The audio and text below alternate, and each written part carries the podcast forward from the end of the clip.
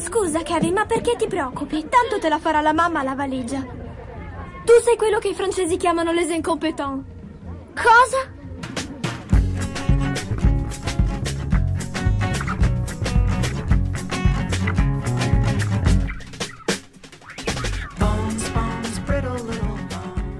Ciao gente, episodio 79 degli incompetenti, il podcast di cinema dove la professionalità si prende una meritata pausa. Io sono Andrea Basti, come ci sono Cristina Resa. Ah, ciao. Lorenzo Bertolucci.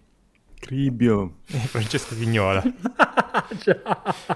Lorenzo ha aperto con un omaggio che... No, no, no, è un omaggio no. che chi vuole cogliere coglierà nel senso. È un'imitazione praticamente perfetta, quindi dubito che, che sfuggirà a qualcuno, a chi facevi riferimento, e, insomma. Puntata un po' così perché abbiamo un film molto grosso e due più piccoli. Partiamo con il filmone one one one di queste settimane che sta incassando benissimo, che a noi più o meno è piaciuto eh, con diversi risvolti, credo. Si tratta di Spider-Man Across the Spider-Verse, che è il eh, secondo capitolo eh, della saga animata che ha avuto, diciamo, il sigillo di qualità della coppia eh, Philip Lord e Christopher Miller, che sono per intenderci quelli di, dell'Eco Movie e Piovono Polpette e 21 Jump Street, non mi viene in mente altro che eh, riprende cinque anni dopo lo straordinario Into the Spider-Verse la storia di Miles Morales, novello uomo ragno in un multiverso in cui si incrociano, si intrecciano le storie di tante, tantissime versioni dello Spider-Man che si sono visti, diciamo, tra fumetti, film e serie animate. Stavolta qui il motore della vicenda è eh, l'apparizione di un villain che nei fumetti mi sembra sia molto secondario, io tra l'altro non lo conoscevo neanche, tale Macchia, che fa eh, riavvicinare il protagonista Miles alla Gwen Stacy dell'universo in cui eh, è stata lei a essere punta dal, dal ragno radioattivo ed è diventata Spider-Gwen. Non andrei più a fondo di così nella trama perché eh, è anche un esercizio piuttosto complicato, eh, visto che l'intreccio è piuttosto complesso e abbastanza gigante. Diciamo che basti sapere che eh, se eh, nel primo... Hai detto il tuo nome. Grazie Lorenzo. basti sapere che se nel primo eh, film Miles, diciamo, incrociava, eh, mi pare, 5 o 6 versioni di, di Spider-Man, e qua ce ne sono, diciamo, giusto un pochino di più, ecco. Eh, il primo film, per quanto mi riguarda, fu una, una rivelazione proprio, sia per eh, la sensibilità, diciamo, con cui si eh, approcciava la mitologia del personaggio di Spider-Man, ma soprattutto per la libertà creativa che hanno profuso nel, nell'animazione, che diciamo, fondeva stili diversissimi e riusciva a trasmettere un'energia, un dinamismo che si sono raramente visti nell'animazione mainstream. Quindi, se possibile, questo film sposta l'asticella ancora più in alto, secondo me raggiungendo tra l'altro delle vette artistiche notevolissime, con diciamo, delle influenze che vanno da, so, dal graphic design moderno alla pittura espressionista, al, so, al, disegno tecnico rinascimentale. Ecco, ci sono veramente una quantità di influenze che fa paura. E le fanzine. Ma, e le fanzine, le fanzine anche, le fanzine mm, mm, fotocopiate. Ma soprattutto, secondo me, pesta l'acceleratore come mai si è visto nella, nel, nel, sulla spinta, diciamo, cinetica dell'azione, con dei risultati, secondo me, esaltanti. Tanto che a tratti mi è sembrato quasi troppo cioè, non mi capita tanto spesso di pensare sono troppo vecchio per questa roba, ma eh, ogni tanto al cinema avevo quasi bisogno di premere il tasto pausa e tornare indietro per riuscire a, a, a cogliere i dettagli di, di, di, quello che ti arriva addosso. Che per carità, ripeto, perdi molto secondo me con questa, con questa continua cavalcata folle che ti arriva in faccia, eh, ma sicuramente le sensazioni a livello epidermico, a livello inconscio sono comunque efficaci, però obiettivamente certe volte mi sembrava davvero troppo. Allora non, non so se, se, se, questo è un difetto o meno, però uno degli aggettivi a cui ho pensato spesso ripensando al film è, è che è un film faticoso, cioè un film che è difficile stargli dietro, talmente è un frullatore eh, inarrestabile. Però anche sul lato della scrittura, eh, questa si conferma una saga di rara intelligenza. Diciamo, una volta che archivi- è stata archiviata l'introduzione del personaggio, di questi personaggi nel, nel primo film, qua diciamo, si, si, usa l'idea del multiverso, quindi diciamo, delle diverse versioni di uno stesso canone che ruota attorno al personaggio di Spider-Man per eh, far partire una riflessione molto interessante sui limiti eh, de- de- della costruzione del mito di Spider-Man, su- sulle gabbie in cui eh, la serialità tende un po' a rinchiudersi, a ingabbiare i propri personaggi. E ehm, secondo me in questo, eh, lo citava prima Cristina, il, il, il, personaggio che indica una via di uscita, eh, che mostra un, una possibile eh, soluzione a questo ingabbiamento della serialità, è forse uno dei, dei personaggi meglio riusciti, secondo me, di, tut- di tutti e due i film, che è, eh, dato con la voce di Daniel Kaluuya, eh, che è eh, Spider-Punk, che tanto io conoscevo solo attraverso videogame, per un costume del, del videogame di Spider-Man, non l'avevo mai incontrato nei fumetti, eh, che cioè, allora, è interessantissimo ed è animato in un modo che bisogna vederlo per, per crederci, diciamo è un misto di, di, di collage, eh, stampe a mezzi toni, frame al secondo diversi a seconda di, di, quale pezzo del suo costume va animato. E secondo me questo è il punto più alto di tutto il film. Quindi, concludendo, tutto bello, tutto, tutto figo, tutto fighissimo, eh, ne avrei voluto di più, esaltante c'è però un elefante nella stanza che mi sento di dover affrontare cercando di stare attenti a non sfociare negli spoiler. Si sa che questo, e lo si sapeva da subito, è il secondo film di una trilogia. Ci sarà eh, Beyond Spider-Verse che in teoria arriverà nel 2025, ma nessuno ci crede veramente, perlomeno io non ci credo assolutamente che ce la faranno. Eh, no, 2024 tra l'altro, come ho detto.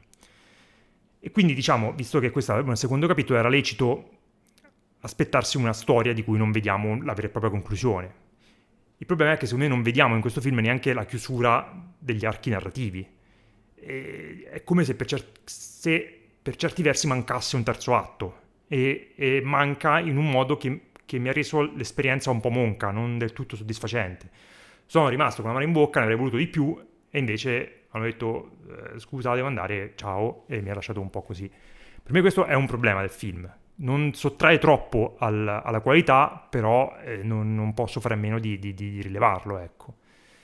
Non so voi che ne pensate al riguardo, magari lascio la parola, non lo so, Lorenzo. Io, io eh, so sarà che, il, che lo sapevo che, che finiva così, aspettate che mi abbasso un attimo il volume, sapevo che, che era tipo Dune, per, perché Dune non hai fatto mm. questo discorso? È uguale, era anche più palloso. No, no, l'abbiamo fatto, ne abbiamo, sì. ne abbiamo parlato. E anzi, secondo me è anche, ci pensavo, perché c'è Dune e probabilmente sarà anche Mission Impossible. È probabile, Però sì. boh, evidentemente questa è l'epoca dei, dei, dei film monkey. E comunque, boh, sarà che appunto sapevo che ci sarebbe stata la fine monca perché ce l'aveva detto Basti. Sì. Aveva spoilerato a tutti e tre, aveva rovinato. A me non ha fregato assolutamente niente che me l'avesse. Grazie, penso di In questo caso non, non particolarmente. Cioè, nel senso, l'hanno... praticamente tutti gli anglosassoni li avevano scritto su Letterboxd mm. dopo 5 minuti, quindi mm. l'avrei, l'avrei, letto da qualche altra parte. Sì, vabbè, cioè si chiude con un cliffhanger. Eh, con... Sì, esatto e tutti, cioè sta crescendo, cresce, cresce, cresce e poi finisce e così ci torni a vedere altro. Non è il primo film che, che fa così, non sarà l'ultimo, forse era stato semplicemente meno pubblicizzato rispetto ad altri film tipo Dune che si chiama Capitolo 1, forse no. Anche se Dune avevano fatto il magheggio, non avevano scritto Capitolo 1 e avevano, l'avevano pubblicizzato come Dune e basta e, e, le persone che magari non bazzicavano un po' l'internet non lo sapevano. Beh, nella sala Vabbè. dove l'ho visto io erano, ce ne sono rimasti molto male che... Eh. Allora, Ferno in terra e quindi spero che ci siano rimasti male perché era un'esperienza per cui non capisco come mai continuo ad andare in sala. e vabbè. Comunque il film è bello, è molto molto lungo, non è stato detto questa cosa, è forse il film animato più lungo degli Stati Uniti, mai prodotto negli Stati Uniti, no, vero? Sì, sì, sì. No. E solo in Giappone ogni tanto ne fanno di, di più lunghi. Quindi anche per questo motivo, diciamo, il fatto che si interrompa, dici, tutto sommato ci, ci può anche stare, che non so se avrei retto un terzo atto, oltretutto con quei ritmi lì, con quel bombardamento di, di immagini. Mm, è, è bello, è una... io come avevo detto tutte le volte ormai che si parla di un Marvel o simili, eh, io mi sono ampiamente stufato di queste cose qui, comprese le, le paranoie, i sottotesti su cosa significa essere un supereroe, eccetera. E quindi solo così me, mi vendi due ore e venti, solo con questo stile di animazione, con queste, questa azione, con questi personaggi divertenti, con questa inventiva costante, eccetera. Onestamente io sono arrivato a un punto in cui il momento introspettivo dei personaggi, per quanto qui sia gestito comunque con, con garbo e in maniera intelligente e tutto quanto, però alla fine per me sono un po' sempre le stesse cose. Però è molto, è molto bello, è molto divertente e forse eh, so che non lo sto vendendo con entusiasmo, eh, ma avrei, vorrei vedere voi se l'aveste visto nelle condizioni in cui, in cui l'ho visto io. Però ecco, eh, posso provare a venderlo così, è il primo film di quest'anno 2023 che avrei voglia di rivedere da, da subito, proprio me lo rivedrei volentieri, sicuramente mi sono perso tantissime cose e anche solo per la, la scena a Moonbattan con il, lo Spider-Man che fra l'altro è doppiato un filo in maniera dubbia con quell'accento italiano da Peter Sellers in Hollywood Party, però mi rendo conto che era complicato. Era complicato, eh. sì. Però è una scena bellissima e fa parte di un'infilata di scene bellissime e di, di bei personaggi e come ha scritto qualcuno, forse Patrick Williams su Letterboxd, eh, se anche la seconda metà del film sarà così, ne viene fuori un film di 5 ore da 5 stelle. Questo per ora è un mezzo film. Esatto, cioè a me il punto mm. non è tanto che, che il film sia, sia sia la prima parte di due sì, vabbè, che... fatene una ragione, non, non è che te lo posso, che se ti lamenti di più, me lo fanno. Noi, noi ci abbiamo raccon... qui il film e te lo vabbè via, Gli ultimi dieci minuti cioè, sono per sì. te. Scusate, anche ritorno, al fut- anche ritorno, al futuro parte seconda esatto. finiva No, tronco, ma io dico eh. che secondo me non chiude tanto la, una, cioè, comunque devi chiuderla però una, un, un, un, arco narrativo devi, devi, dargli una conclusione poi a, apri una porta e, e lasci una, una, via aperta per il secondo ma questo è veramente la fine del primo tempo cioè, lo, perlomeno io l'ho, l'ho, subito così non saprei neanche secondo me perché non lo sapevi meglio. cioè, risolve può darsi, eh, può darsi, le cose secondarie e poi apre grossissimi spiragli per quello che sarà il futuro ma ne ho viste tante di, di cose fatte così eh, ne ho viste tante. Voi no, invece, che cosa ne volete sapere dei, voi? voi bambocci. Di merda. Mm. Bene, Francesco che ci dici? Io dirò un'opinione impopolare. Ehm... È molto bello. Molto bello questo film.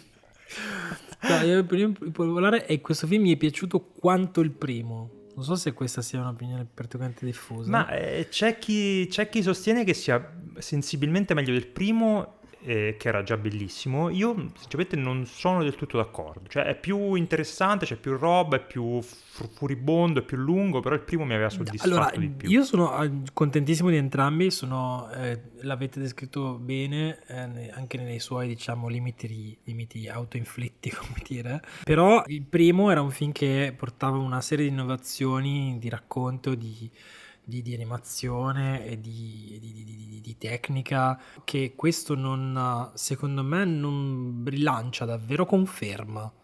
E il rilancio è nel fatto che è più lungo, è più ambizioso nel suo essere la prima parte di due, mm, ha uno scope diciamo più ampio dei, degli stakes, queste parole a cazzo in inglese per nessun motivo. Lo scope degli stakes mi piace. Più alti, se volete ve ne dico anche una terza.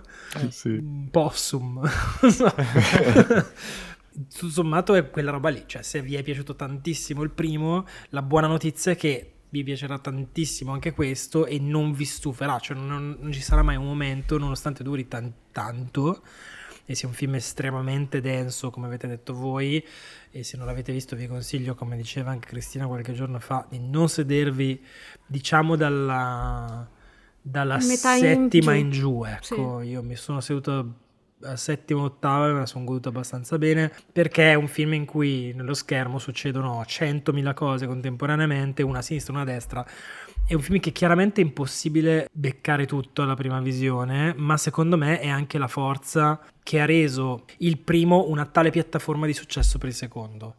Cioè il secondo ha avuto un successo commerciale negli Stati Uniti, ma credo anche mondiale, adesso non ho guardato gli ultimi dati, estremamente superiore al primo. Cioè il primo era, ha fatto molto successo per essere un film animato un po' strano, il secondo è, ha fatto un successo paragonabile a quello dei grossi film dell'anno, un po' a sorpresa. Perché? Perché nel frattempo, in questi cinque anni, cinque se non sbaglio, il primo si è eh, ha girato molto, si è fatto le piattaforme, la gente l'ha scoperto insomma in un altro modo che non al cinema e quindi è diventato anche un po' probabilmente un oggetto di culto generazionale o multigenerazionale, in realtà non lo sappiamo, però il risultato c'è, cioè il risultato è che poi la gente si è fiondata a vederlo, questo qua è andato Ma anche piuttosto bene anche in Italia. Mm? È questo successo assurdo nonostante sia un film, adesso voglio usare a proposito però sperimentale, però comunque è un film che fa delle robe molto bizzarre per, per l'animazione mainstream. Allora, guarda, io eh, analizzerò stupidamente la cosa come si fa col marketing domestico sulla base di una esperienza che ho avuto piccola, la vai, cosa più sbagliata. Un sondaggio pesato. No, cioè vai. sono andato al cinema a vederlo e al cinema c'erano le coppie normali, che sono le coppie normali quali sono? Uomo e donna? le eterosessuali. No, le coppie nel senso eh, gruppi di due persone, ok? Uh-huh. E poi le famiglie, ok? Ehm, con bambini, ok? E io che... Eh sì, qui i concetti sono molto chiari. Dai.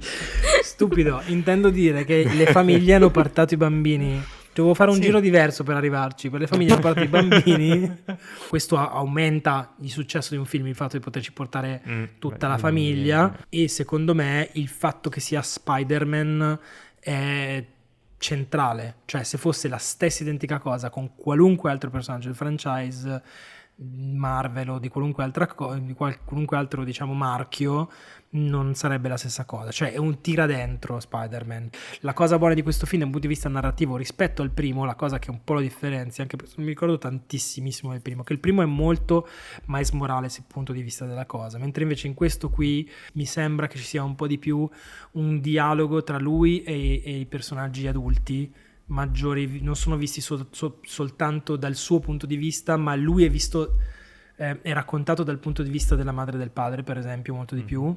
E questo lo rende un film che può creare un dialogo tra generazioni e quindi secondo me eh, anche questo può essere una differenza col primo che era più la, diciamo una classica storia di Spider-Man con tutte delle ramificazioni pazzesche dentro, ecco.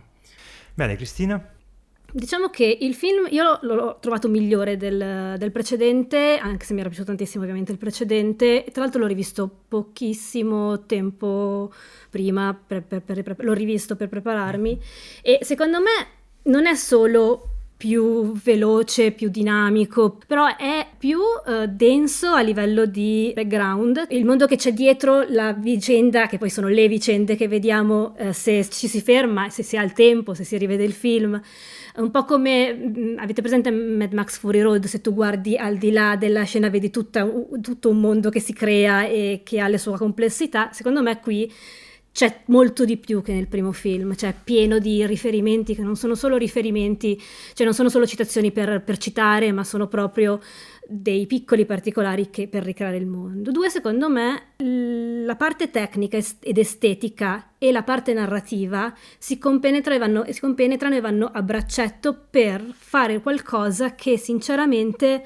raramente ho visto in, in, un film di supereroi, e cioè riflettere sulle storie di supereroi, i fumetti e le storie di supereroi a un livello secondo me formale e strutturale.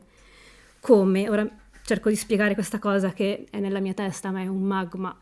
Allora, diciamo che dal punto di vista visivo, spingendo così tanti limiti eh, dell'idea del, del, fumetto non solo come mezzo espressivo in, cu, in cui eh, ci sono anche diversi autori e diverse autrici e diversi narratori e narratrici che hanno la loro visione della storia e comunque sappiamo che i fumetti sono, come dico, come, come dico sempre, rompo le palle, il mito e come il mito tutte le tradizioni valgono e quindi puoi fare delle storie in cui ci sono dei reboot, delle run diverse, in cui i personaggi sono diversi da come li avevi visti prima, in cui eh, rinascono nascono, in cui lo sappiamo, no?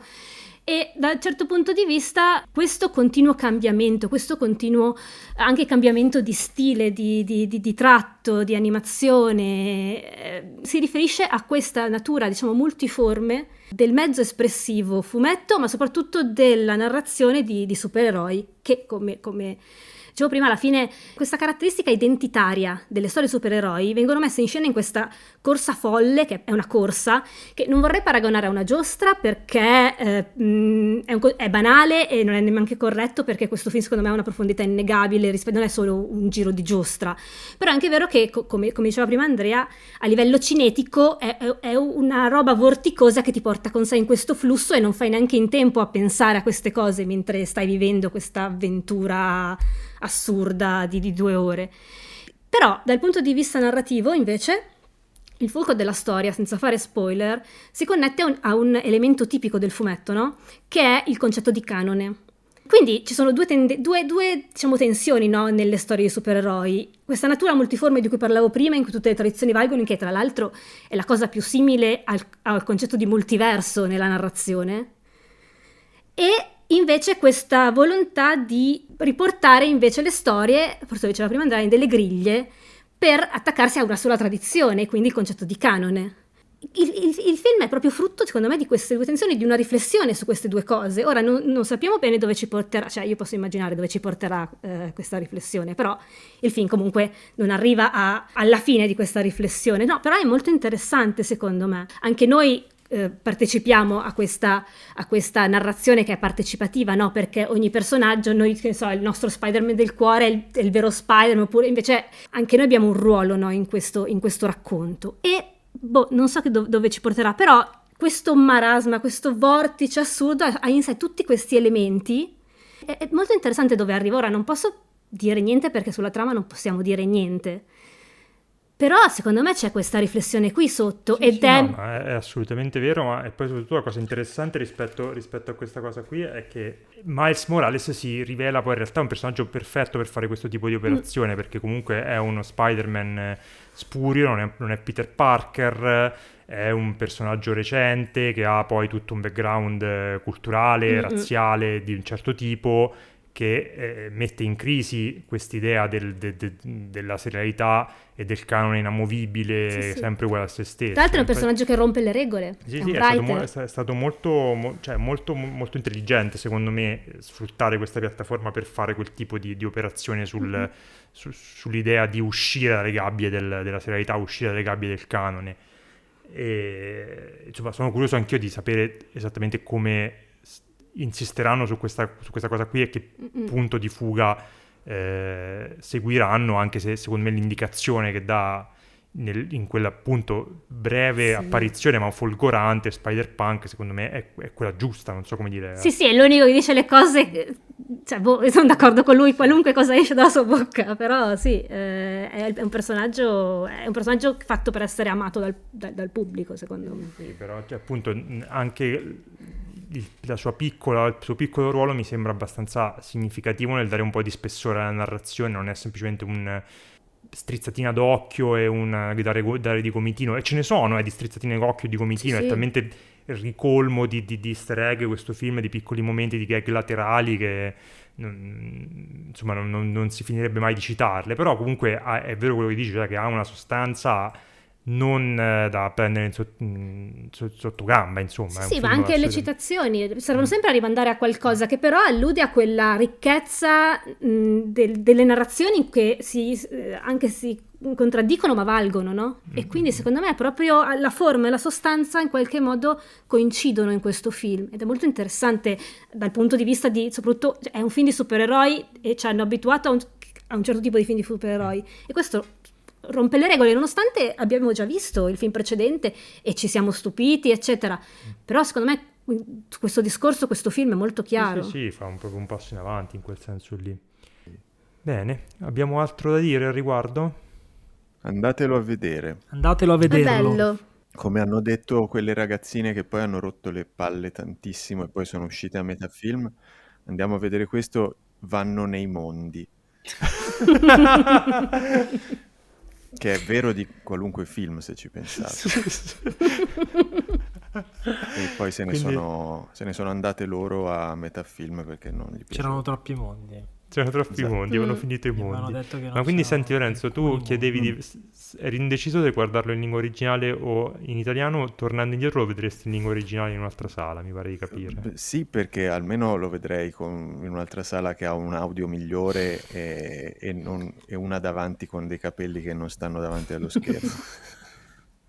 E, bene, allora, se non abbiamo altro da dire su Spider-Man, Across the Spider-Verse, eh, non possiamo fare altro che riconsigliarlo di nuovo e passare al secondo film in scaletta. Dopo le cazzate dei cartoni animati, passiamo ai film seri, drammatici, con eh, Rapito di Marco Bellocchio, che abbiamo visto solo io e Cristina, ne parliamo magari molto velocemente.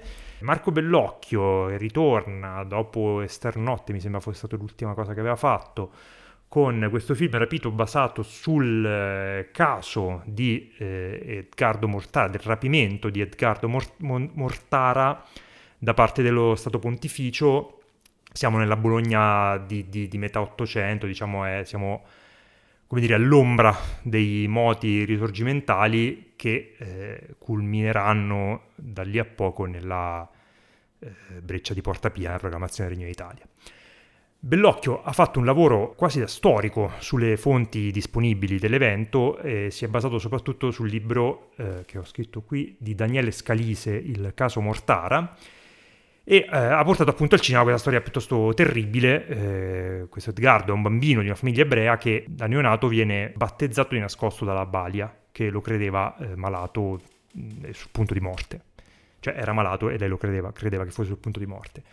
Anni dopo la balia rivela questa, questo segreto al vescovo di Bologna che ordina il sequestro del bambino e lo fa portare a Roma per eh, fargli iniziare un percorso di istruzione della religione cattolica sotto l'ala piuttosto inquietante del simpaticissimo Pio IX. Il film segue appunto i tentativi disperati dei, dei genitori di Edgardo di riportare il figlio a casa e il progressivo indottrinamento del, del bambino che eh, ritrova nel, in Pio IX una piuttosto mh, terrificante figura materna quasi. Cosa dire? Bellocchio, diciamo, è una fase di carriera abbastanza, secondo me, interessante, anche per chi come me non è che lo segua proprio in modo ossessivo. Ha esaurito ormai la sua vena un po' più sperimentale e adesso, secondo me, spazia molto, non disdegnando di ritornare al documentario. Ha fatto eh, l'ultimo sulla sua famiglia, eh, che adesso non mi ricordo il nome, ma ha a che fare con Marx e poi di prestarsi anche alla serialità televisiva, appunto con Esterno Notte, che poi è stato raccolto in un lungometraggio, lunghissimo metraggio, ma nasce come serie televisiva. Che io ho visto, ci tengo, se no sembro sì. quello che non ha mai visto niente. No, infatti ti, ti, avrei, ti, avrei, interpellato al riguardo, Lorenzo. Però diciamo che comunque anche qui torna poi spesso a, a, alle riflessioni che gli sono sempre state più care, soprattutto quelle eh, riguardo al potere, alla natura profonda del potere, alla natura profonda de- dell'Italia e di come nel nostro paese il potere, sia quello politico, quello economico, che quello spirituale, quindi il temporale spirituale, eh, quando, quando come questo potere in Italia pervade e intreccia, intrappola e rapisce la vita delle persone. Questo film appunto recupera questo tipo di riflessioni e lo fa però con una pulizia formale che veramente mi ha lasciato basito, è vero fuori classe, cioè, cioè, il montaggio è molto classico ma è solidissimo, c'è questa fotografia quasi caravaggesca che è insieme poetica e anche abbastanza inquietante, che secondo me si sposa benissimo col rapporto che eh, Bellocchio ha con la Chiesa, eh, verso la quale ha una palese fascinazione, ma eh, sopra questa fascinazione c'è una profonda e, eh, come dire, bellicosa ostilità mi viene da dire qualche cosa, non, non lo intendo in, in, senso negativo in assoluto, che qui si respira secondo me un po' l'aria di, di un, da sceneggiato Rai, per quanto sontuoso. Nel senso che è un film che mi è sembrato in realtà molto bello, ma piuttosto fermo. eh, è una fotografia molto competente, ma secondo me molto fredda della vicenda Mortara e delle sue implicazioni. Non per questo mi sento di togliere dei meriti al film, perché è un, un film appunto che è sorprendentemente classico, ma è, ma è, veramente molto, molto, molto, molto solido, molto emozionante dove serve e con una lucidità della tesi eh, che, insomma, Bellocchio non abbandona mai. Eh, ho parlato anche troppo, Cristina, vuoi, vuoi dirci qualcosa? Allora, anche io all'inizio avevo questa, cioè avevo avuto, avevo avuto, la sensazione di trovarmi di fronte a una roba un po' artefatta manierista, tu hai detto mm-hmm. da, da sceneggiato Rai, effettivamente così, però secondo me quando ci si entra dentro si capisce un po' l'intento, perché um, come non è in realtà inusuale nel, nel cinema di Bellocchio, è, a volte l'elemento quasi gotico, quasi surreale, quasi artefatto pre- predomina e in questo caso predomina rispetto al, al, racconto biografico spesso e al racconto storico in alcune eh, sequenze molto, molto precise. E, ehm, ed è interessante questa cosa perché è un po' anche qui una sorta di contrasto tra, quest- tra questa ricostruzione iperrealistica di questa vicenda, basata come hai detto tu sulle fonti, eccetera, e invece questa costante eh, atmosfera di pericolo che si respira. In, in, in alcune scene ci sono eh, mm, anche de- degli elementi... Mh, mm, secondo me anche che, che, che, guardano al linguaggio dell'horror, so che sembra una fissata, però è, no, è, è vero, come anche questo eh, mm, presente il montaggio parallelo tra i rituali mm. ebraici e quelli sì, cristiani. Sì, che, che, è quello che dicevo, che secondo me è una scelta assolutamente classica, assolutamente sì, sì, non... Cioè, rispetto a, a Bellocchio che... Eh, penso al viaggio della sposa aveva proposto delle, delle soluzioni di montaggio mm-hmm. folli, qua invece sono molto classiche, però le usa in una maniera sì, competentissima. Con, con la musica poi sì. e tutto si crea un'atmosfera che mm. è veramente come inquietante, cioè per, perturbante la parola secondo me. E tra l'altro c'è mh, mm, questa scena in cui c'è questa inquadratura, sai la scena del, della braccia di Portapia poi, mm-hmm. con l'inquadratura insistita del, del, del muro che, che sta per venire giù. Anche lì è un'inquadratura che usa assolutamente gli stilemi de, de, de, mm-hmm. dell'horror e del perturbante, poi vabbè senza, no, no, senza parlare que, di, della scena che riguarda Cristo sulla croce, quella mm-hmm. sorta che, che, non si capisce bene perché anche lì entriamo nel, nell'ambito del surreale, eccetera, una cosa che lui comunque ha, ha, ha spesso, una cifra stilistica sì, anche... Sì, trattenuta qua, però poi quando esplode mm-hmm. è notevole, devo dire. E quindi niente, eh, è, è, anche interessante secondo me, cioè, secondo me questo, questo, questo contrasto tra, tra, queste due cose mh, rende il film ancora più interessante, oltre al fatto che comunque la storia è, è, è una storia che ha, ha, ha, senso raccontare adesso e, e, e, mm, è comunque una storia conosciuta ma non conosciuta in questi particolari, cioè in modo così particolareggiato, ehm, porta con sé tutta una riflessione come detto sul potere temporale della Chiesa, eccetera, e, mm, nel senso è assolutamente un, un, film politico da un certo punto sì, di sì, vista, però... Cioè, assolutamente come sempre sì. ci si aspetta da lui, ecco. Eh, sì. eh, qui, è, qui, è, ottimo come allegato la ricerca, quello che è comunque una ricerca storica, un, una testimonianza storica con comunque una tesi molto lucida, molto chiara che si allaccia al suo cinema in maniera sì, insomma, abbastanza diretta, ecco.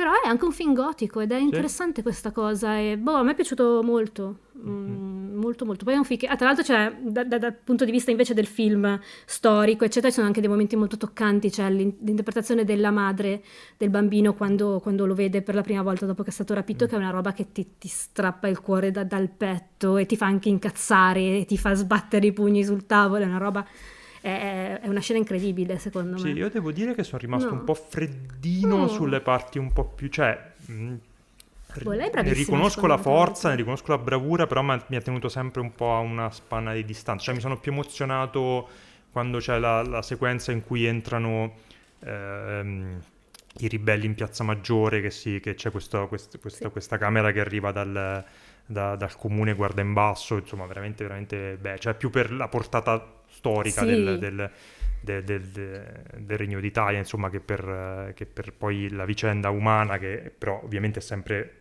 presente nel film. Eh. Sì, più che altro ingiustizia fa incazzare. A un certo eh, punto sì. c'è da dire che anche Bellocchio apre tutto perché nella scena del, del, del, del, sul Tevere con, con, la bara del Papa sì, c'è, sì. Eh, c'è, boh, c'è, una scena che secondo me è un po' troppo esasperata e parossistica da quel punto di vista. No, cioè, il personaggio principale fa una cosa che boh, cioè, però vabbè. Sì, sì, però anche quello c'è quell'esplosione di, di rabbia e frustrazione, è una cosa che perlomeno da quello che mi ricordo nel cinema di Bellocchio sì, sì, si sì. vede spesso. C'era quel film in cui c'era quella bestemmia a un certo punto. L'ora di religione. L'ora di religione. Mi aspettavo che bestemmiasse, non, non, non, avrebbe mai potuto, sarebbe potuto succedere, però sembrava quel tipo di, di, di enfasi nel lì.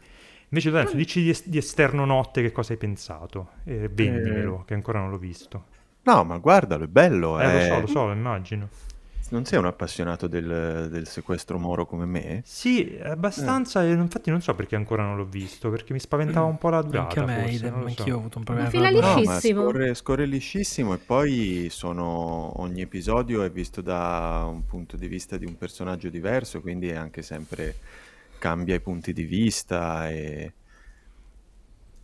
e non, non, ti annoia mai. Mm. E chi è che interpreta Adriana Faranda? Che è il mio personaggio eh, preferito. No, scherzo.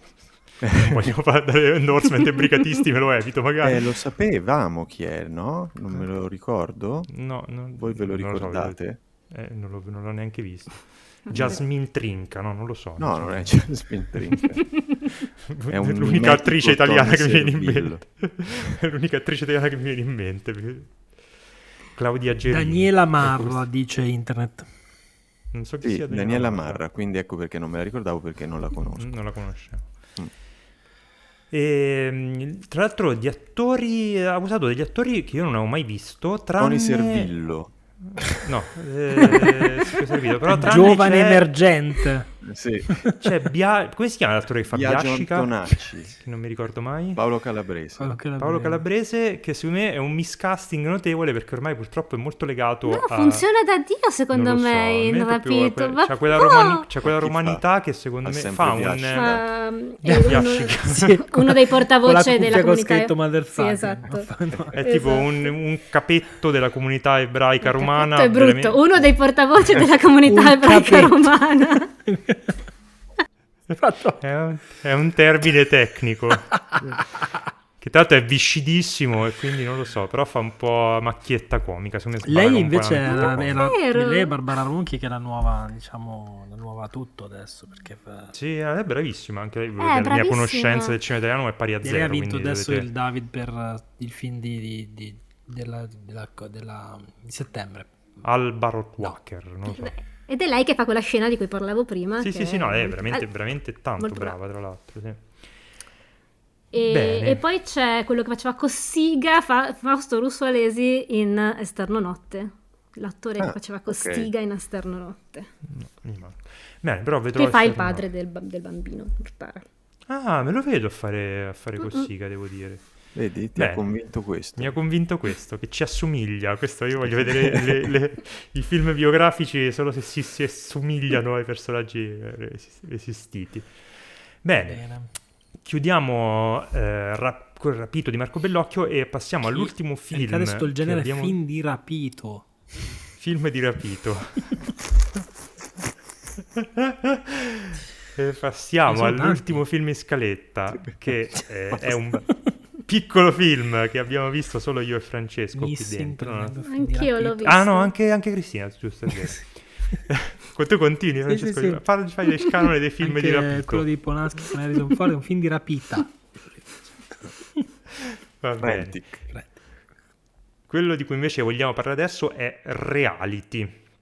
Allora, non un piccolo quello, film. Non già il film di Matteo Garrone. Gar- Garrone, no, ma il film di tale, di tale, di tale, di tale, di tale. Di tale, Tina quello Sutter, che serve per cucire. Il di tale, di Tina Sutter. Allora, f- spieghiamo un attimo di cosa si tratta, perché è una cosa, è un progetto secondo me molto molto interessante.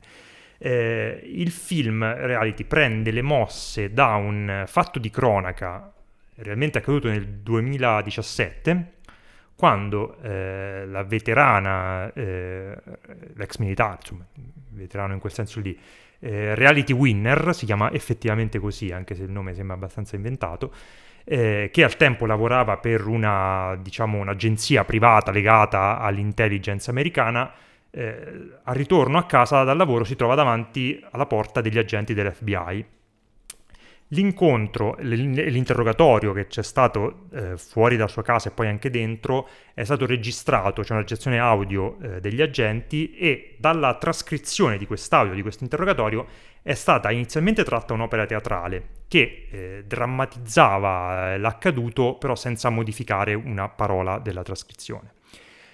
L'autrice di quest'opera teatrale era appunto Tina Sutter che eh, ha realizzato quindi poi da regista questo film che utilizza esattamente lo stesso meccanismo, quindi mette in bocca agli attori le parole che sono state eh, letteralmente dette dai protagonisti della vicenda. Anche con, per far capire a chi non ha visto il film, anche con gli stessi, eh, diciamo, tempi, gli spazi sì. tra le frasi, i silenzi, tutte queste cose qua. In teoria anche esatto. il tono di voce, tutto quanto. Mm. Quindi è, è un, un lavoro di karaoke, possiamo dire. Esatto. È un lavoro di adesione totale a una registrazione eh, effettivamente accaduta.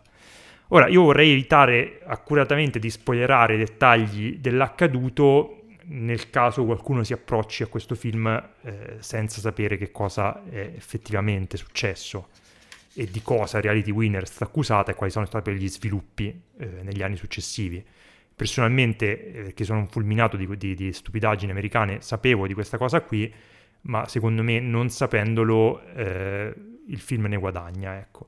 Perché la cosa che questo film fa di veramente, eh, secondo me, intelligente, veramente sorprendente, è di costruirlo come se fosse un thriller eh, con questi toni eh, grotteschi, un po' stranianti, mettendosi diciamo un po' a cavallo tra un approccio che è inevitabilmente quello di un documentario e però leg- legandolo a questa sorta di atmosfera quasi eh, come dire cioè quasi dell'iperrealismo eh, a dei momenti quasi linciani. Cioè se penso ad esempio quando eh, la trascrizione di una parte del, de- del testo è, è, era oscurata perché come si dice eh, redatta da, da, da, dall'FBI la persona che sta parlando, che sta dicendo quella frase, quasi eh, scompare, come se ci fosse un glitch nella, nelle riprese.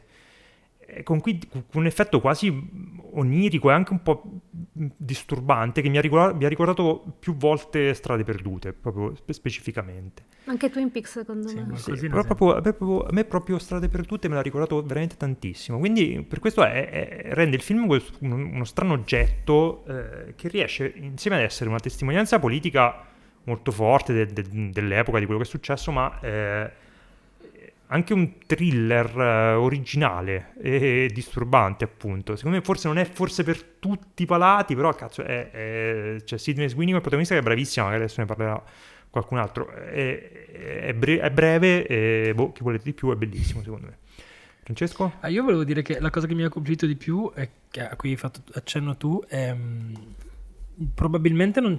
Innanzitutto a me piacciono i film che non sono paragonabili ad altri film facilmente. Mm. Questo veramente non mi viene in mente un altro film costruito no, esatto, sì, in sì. cui la sceneggiatura è la trascrizione letterale di una registrazione audio, una cosa completamente mm. nuova, certo. E um, la cosa che mi ha colpito è che eh, questo film è, è, la, è dovete immaginare come quando voi state ascoltando una storia che non ha un supporto visivo. Eh, cosa fate generalmente? Se siete molto concentrati su questa storia, chiudete gli occhi e vi immaginate la scena, no? Ecco, ecco questo, questo film è come se improvvisamente noi avessimo il potere di disegnare questa scena, però non con tratti come quelli che ha l'immaginazione, che sono comunque eh, non nitidi, eh, ma con dei tratti estremamente realistici, senza nessun tipo di filtro, se non appunto questo di cui parlavi tu, di, questi, di queste frasi redacted in cui i personaggi sfumano dalla, da, dal pellicolo um, per pochi istanti, e l'effetto è um, assolutamente irreale, cioè il massimo della realtà. Mm. Eh, il, il, il risultato di, di, di provare a, a, a, tra, a, raccontare il massimo della realtà è l'esatto opposto ed è un esperimento molto interessante. E, um, quello che tu dici, quando tu hai citato Lynch, io ho ritrovato questa cosa perché ci sono queste due figure, di, più, ne, più, che nel personaggio di Sidney Sweeney, che è un personaggio ehm, in un certo senso più umanizzato, giustamente, perché è anche comunque la protagonista del film, questi personaggi della questi personaggi dei due agenti che la, la, interrogano in questa squadra misteriosa che gira per questa casa hanno proprio la qualità dei la, la, tipica qualità dei personaggi linciani secondari che sembrano dei sì. cardboard, dei, dei, ritagli di cartone messi lì che qualcuno muove come marionette e hanno un'espressività che non ha nulla di umano.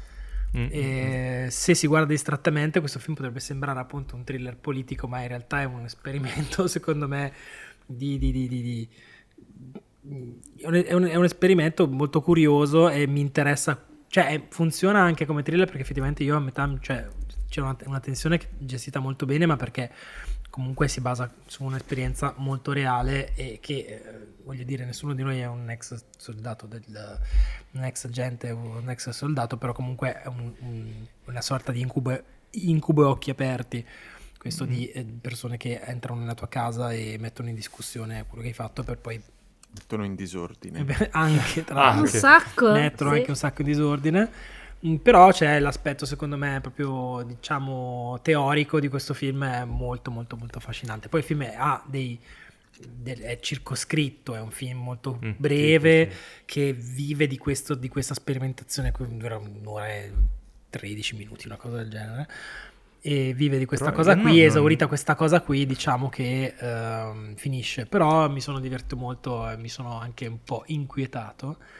E um, devo dire che non è neanche un film, pur essendo un film che ha chiaramente un obiettivo, mm, non lo definirei satirico perché non è una satira, è un pochino diverso, però ha un obiettivo preciso non è neanche un film che semplifica troppo le cose, non è un film a tema, a tesi, non è un film che dice questi sono buoni, questi sono cattivi, è un film sicuramente molto critico nei confronti di cose che scoprirete quando guarderete mm. il film, ma non è un film, è, è, abbastanza sfumato da non essere banale, ecco, nelle, nelle conclusioni a cui arriva.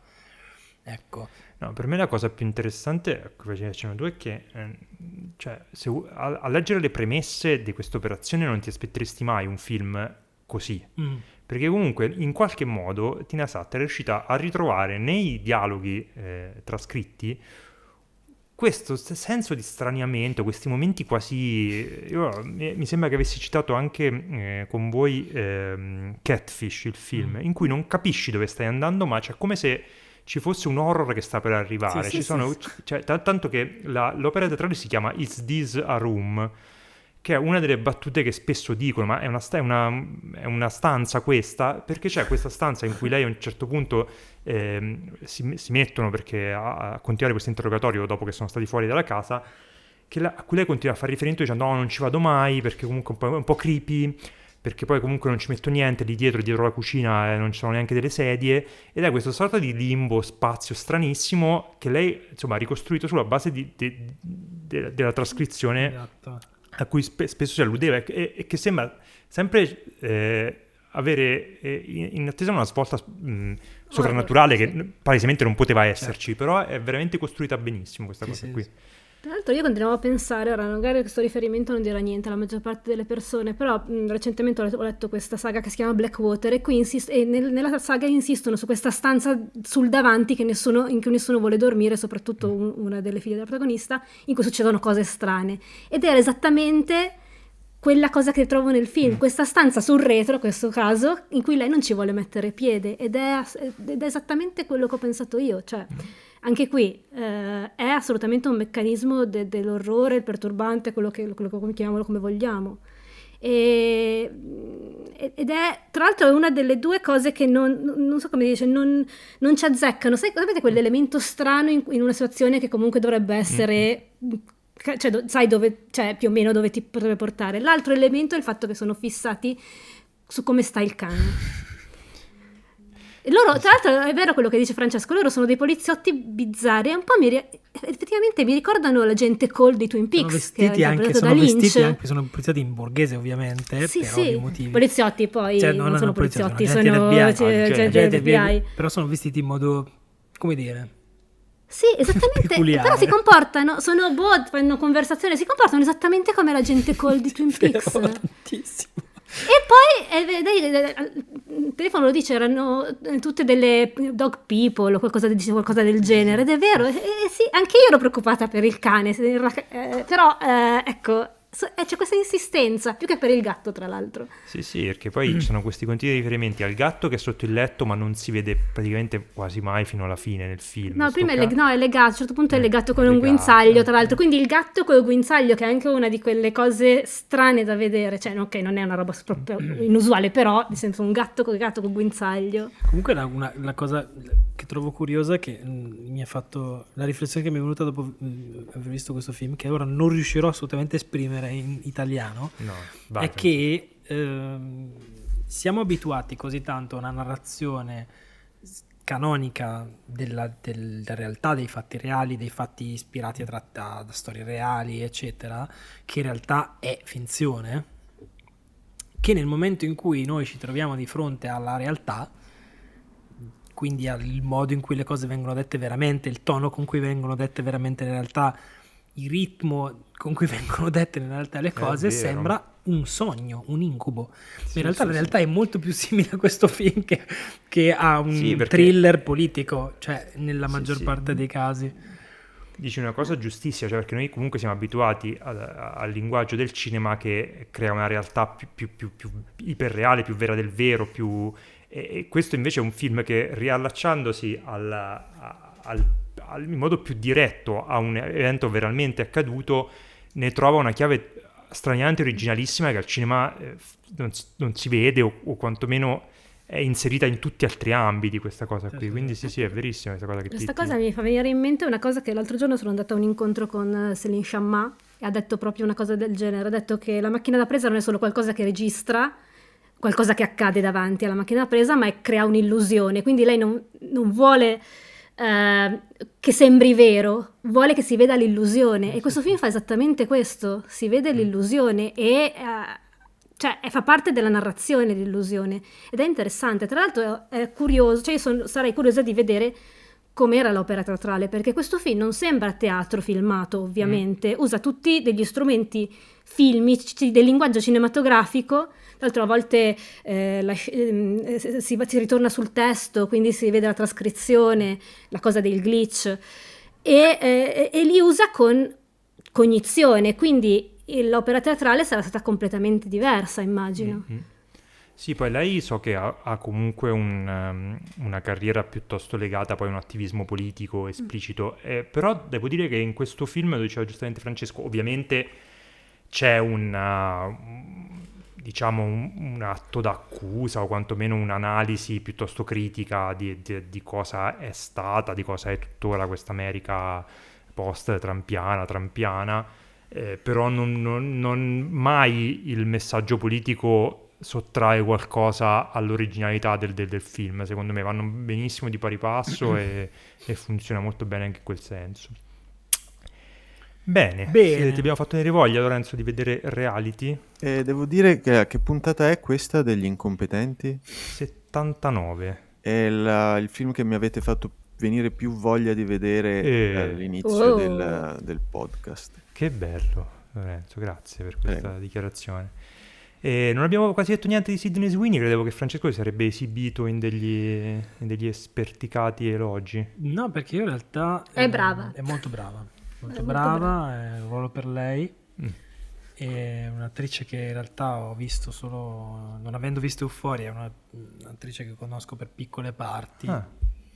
Quindi è un po' una scoperta per me. Insomma, se invece aveste, avete visto so Euphoria, probabilmente la conoscete bene. Tutta, anche Era anche in White Lotus. detto che è tutta no. nuda, non so. Ah, forse sì, non ho visto nessuno dei due. Io ho visto Euphoria, ma in White Lotus no. Però non me l'aspettavo così brava, sinceramente. Chi? Così lei è, è molto la parte, cioè sente la parte ed è molto brava anche a cambiare. Tra l'altro, eh, cambia spesso modo in cui recita le battute, nel senso mm. che è, è difficile da spiegare, però eh, anche emozione che, che, che, che veicola. Sì, diciamo. poi si, diciamo. si, si, cambia anche il suo ruolo de- sì. e la consapevolezza sì. che noi abbiamo di quello che, delle sue intenzioni, di quello che ha fatto all'interno della storia. Lei è molto in grado di restituire eh, questa roba qui. Sembra quasi due personaggi ah, diversi a un certo punto, dall'inizio alla fine, anche, sembra che sia un altro anche personaggio. Anche perché lei non, volutamente. in un film normale non della narrazione normale non, come dire avrebbe un altro modo di nascondere quello che ha fatto, no? Esatto. Mentre sì, invece esatto. non, non, non, cioè, boh, è diverso. Non, no, posso, eh, non, sì, non voglio sì, anche più, qui segue, insomma, seguendo un po' i... i non, non si comporta dialoghi... come il personaggio di un film, ecco, eh. diciamo così. Quindi Beh. si comporta come un personaggio di una... Della vita un vera. incubo tremendo eh. che sto vivendo. Kafkiano. Kafkiano, esatto. Beh, questo era reality. Mm. Adesso non so se vogliamo fare una rubrica a fine puntata, visto che Lorenzo abbiamo tenuto un po' in disparte perché ha visto poco. Lorenzo, vuoi lanciare un'idea di una rubrica con cui ti riprendiamo? Io ho questa idea per una rubrica che si chiama eh, Pillole di Cinena. C- Cimena? Cinena. Cinena. Cinena. Cinena. Sì. Solo fin cinesi, Beh. quindi. Eh, non necessariamente, non essere... È solo che non, non mi funziona la, la M nella tastiera. ah, è per quello. Di Cinen. Ora Vabbè, però non potrai mai più dire la M fino a fine puntata. No, no, lo posso dire, ma solo per quando, no, quando dico, dico pillole di Cinena. Esatto. E, um, Va bene, vuoi partire con, un, con una pillola Quindi si parla, si parla, stringatamente in breve di un film. Nel mio caso è l'unico film che ho visto, a parte Spider-Man, perché veramente non sto vedendo nulla, e pensate che bella idea che ho avuto quando avevo un'ora e mezzo per vedere un film. Potevo vedere un grande classico di Powell e Pressburger, magari che non avevo mai visto.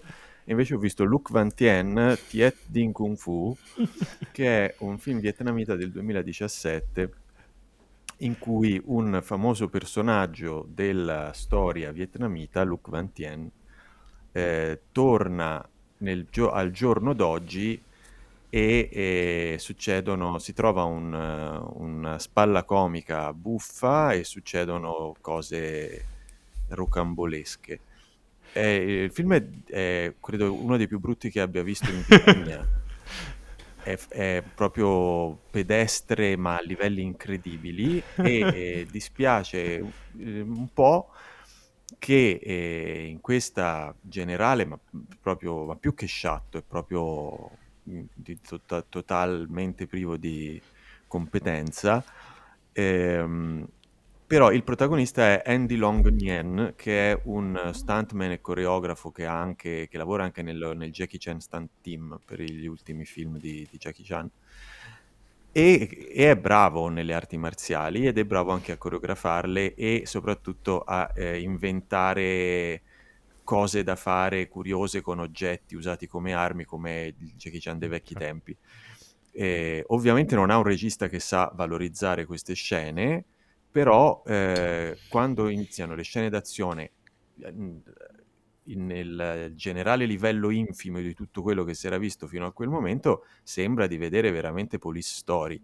E, ehm, non, non, consiglierei mai a nessuno di, di guardare questo film se non per riderci un po', eh, però eh, lui e il suo team meritano cose migliori, non solo come stunt team in film altrui, ma una cosa così diretta da qualcuno che sappia cos'è, cos'è una commedia in generale eh, sarebbe stata senz'altro piacevole. Ma il fatto che io non sappia chi è questa figura storica, Luc Van Tien, è un problema mio o è... È un problema di tu, cioè lì sembrerebbe una figura nota, infatti tutti lo riconoscono quando arriva da come è vestito, c'è un bambino che fa, ah, e qui è sul mio libro di storia. Per il resto non ho idea di chi sia e soprattutto ero convinto che fosse un sequel per, da, da quanto poco e male è spiegato il modo in cui lui arriva. Lui arriva semplicemente nel nel giorno d'oggi e così, cioè, ne, sembra che ci sia tutto un pregresso di un film prima che spiega cosa è successo e come ha reagito la gente, invece niente, semplicemente inizia il film. E... Ehm, Ma eh, ti posso dire perché l'hai visto? Cioè, come, come ci sei arrivato esattamente? Eh, fa, quando faccio la mia pesca a, a strascico. A strascico. Era, era, corto, avevo voglia di vedere un po' di, di piroette e ho detto vabbè magari è carino. Bene. Questa è la topila di Cinena. Io purtroppo non ne ho perché sto giocando troppo a Zelda, quindi eh, abbiate pazienza, ma non ho tempo di guardare Però film. dici a che livello sei? non ci sono i livelli. ho giocato tanto, però, questo posso dirlo. Devi Francesco, mettere una qualche... monetina ogni volta. Sì, certo, devo... i crediti devo mettere perché ho le vite. Sono l'unico giocatore di videogame serio. Qui no, anche Cristina un po' è, è seria, ma... Eh gli altri lasciano desiderare. Francesco, hai qualche pillola di cinema da... Pillola di cinema di un film che consiglio a... Come, scusa? Pillola cinema. di cinema. Ok. Grazie. Anche la mia purtroppo M si eh, è eh. rotta. Anzi, la mia è... è. E, um, è un film che consiglio a Cristina Resa.